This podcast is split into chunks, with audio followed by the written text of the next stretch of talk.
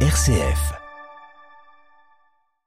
Cette association, le Fraternel à Barbezieux, a ouvert ce bar associatif mi-mai. L'association s'est donnée pour mission d'ouvrir la communauté chrétienne sur l'extérieur.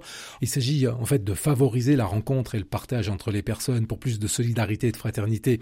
Aller vers l'autre, c'est même un engagement que prennent les quelques 120 adhérents de l'association et surtout les bénévoles qui assurent l'accueil le mardi matin.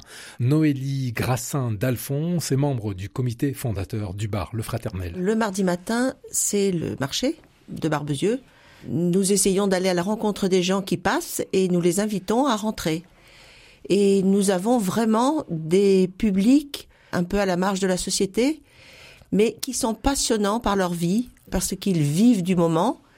Et nous avons des personnes qui ont fait des séances d'écoute, donc qui savent prendre leur parole, surtout d'ouvrir ces personnes à une autre réalité que la leur. C'est notre moteur. Hein. Et pourtant, cet accueil sans condition n'est pas toujours bien accepté par la communauté chrétienne de Barbezieux.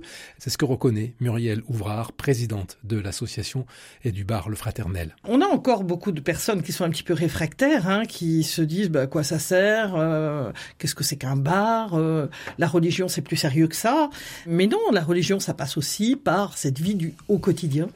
Hein, c'est faire église, peut-être différemment, mais très humainement d'abord, pour arriver à discuter aussi de choses plus, peut-être plus profondes.